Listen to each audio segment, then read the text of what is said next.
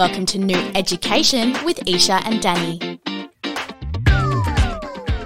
Hi, Isha. How are you going today? I'm good, Danny. Good to be back. How are you? I'm great, thank you. And I'm very excited for t- today's topic. Mm. So, today we are basically diving into a topic that there's a lot of misinformation, I think, out there online, and a lot of people get very confused. And that is can you really boost your metabolism?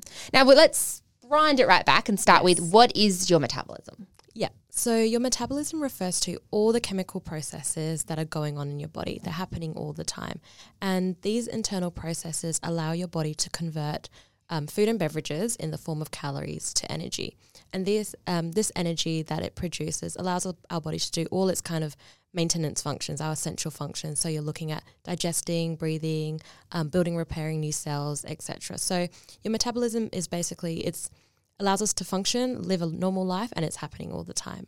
And um, the rate at which these energy yielding processes are occurring is called our metabolic rate. And okay, so what is this metabolic rate? Yeah, so your body's metabolic rate, also known as our total energy expenditure, it's made up of three components. The first is our basal metabolic rate, that makes up about 45 to 70% of our total energy expenditure. We've got our thermic effect of food, makes up about 5 to 10%, and we've got our thermic effect of activity, which is any physical activity we do, and that's approximately 20% of total energy expenditure. Okay, so what is this basal me- metabolic rate? Yeah, so it's commonly known as BMR. I think a lot of people know it as Yeah. BMR, but that's basically the work that's performed by our cells when we're doing absolutely nothing. So it's kind of our baseline hum. It's always ticking away. Um, formally, it's basically the calories we burn per minute when we're doing all our kind of when our cells, sorry, are doing all their like housekeeping duties. Okay, so what about the thermic effect of food? How does that affect us? Yeah, so um, there's a small amount of energy that's used to kind of process and break down food, and this will raise our BMR slightly. Um, and that's because energy is required, as I said, to break down food. Um, the amount that your BMR raises when you consume food depends on the size and the composition of the food consumed. So, generally speaking, protein raises the BMR um, bit more than fat and carbohydrates. Okay, and lastly, what is the thermic effect of then activity that we add to our day? Yeah, so thermic effect of activity can include obligatory tasks, so things like going to work, going to school, just doing household chores, even just fidgeting or moving your hands when you're talking. Yeah, running around to the shops and Yeah. putting something away at home, the washing. exactly. So those are all like everyday things, but also things that you choose to do. So exercise, dancing, running, going to the gym, those can affect your um, BMR as well. So, now the big question can you actually increase your BMR and your metabolism? Yeah, so for all the talk about metabolism, you would think that the science has settled, but unfortunately, the research around metabolism, your BMR, it's ever evolving and often conflicting. So people often look for ways to speed up the basal metabol basal metabolic rate, sorry. So basically increase the amount of energy they're burning when they're doing nothing. However, it's not that simple. Um, you know, to answer your question, can we speed up your metabolism? Not really. You know, your metabolism is not some magical dial that you can turn to increase, and it's not a muscle that you can do more reps and grow as well. There's so many different factors that affect your metabolism, many which are out of our control. So you're looking at things like your age, your gender, your muscle to fat ratio, your hormones, and your physical activity levels as well.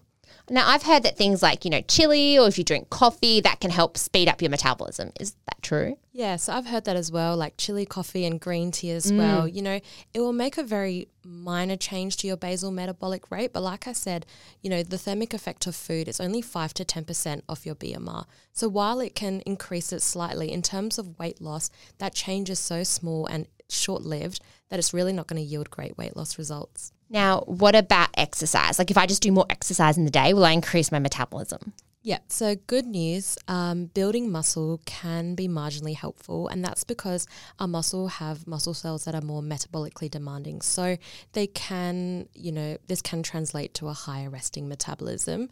Um, but you know, the more muscle you build, the you've got to now fight the natural tendency to want to eat more as well. So if you are looking to, you know, increase your muscle mass for weight loss, um, you've got to fight that urge to want to eat as well, which is going to obviously up your calories. Um, and when I was doing my research, I actually came across some articles which were saying that um, you know, as you lose weight, you can actually slow down your metabolism as well. You know, you would think it would be the opposite, but now because you've lost, um, you know, some extra kilos, your body has less ca- um, weight to carry around. So there's less weight lift, like carrying you up the stairs, less weight, you know, going to the shops. So your body can survive off less calories, less energy.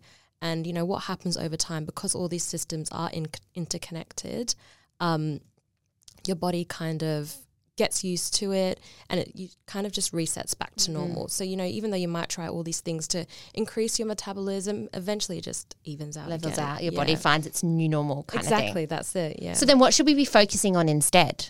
Yeah, so I would focus on three things. The first is, you know, building muscle mass, maintaining muscle mass, because we know there's so many benefits of that that extends beyond just raising your metabolism. Um, also, watching the types of calories you're taking in, not just viewing them as a number, but the nutrients that come with them as well. Um, and the third is just getting good sleep. You know, we always talk about the benefits of sleep for muscle growth, repair, and recovery. And because these things combined will allow us to keep an optimal um, metabolism. So rather than focusing on speeding it up, trying to keep one that's maintainable rather than trying uh, and one that won't slow down. Yeah, no, that sounds makes a lot of sense. It's Yeah. like you want to have a something that you can maintain. Exactly. You don't something wanna, that's cruising rather Yes. than something that's declining or trying to speed it up. exactly. Well, thank you so much for you know going through all of that with us because, like you said, there's a lot of information out there, and it is hard to. There's no definite answer, really. Yeah, no, there so, not No. well, thanks for joining us, and we'll be back again, I guess, next week with a new topic. Can't wait for then. See you, Danny. See ya.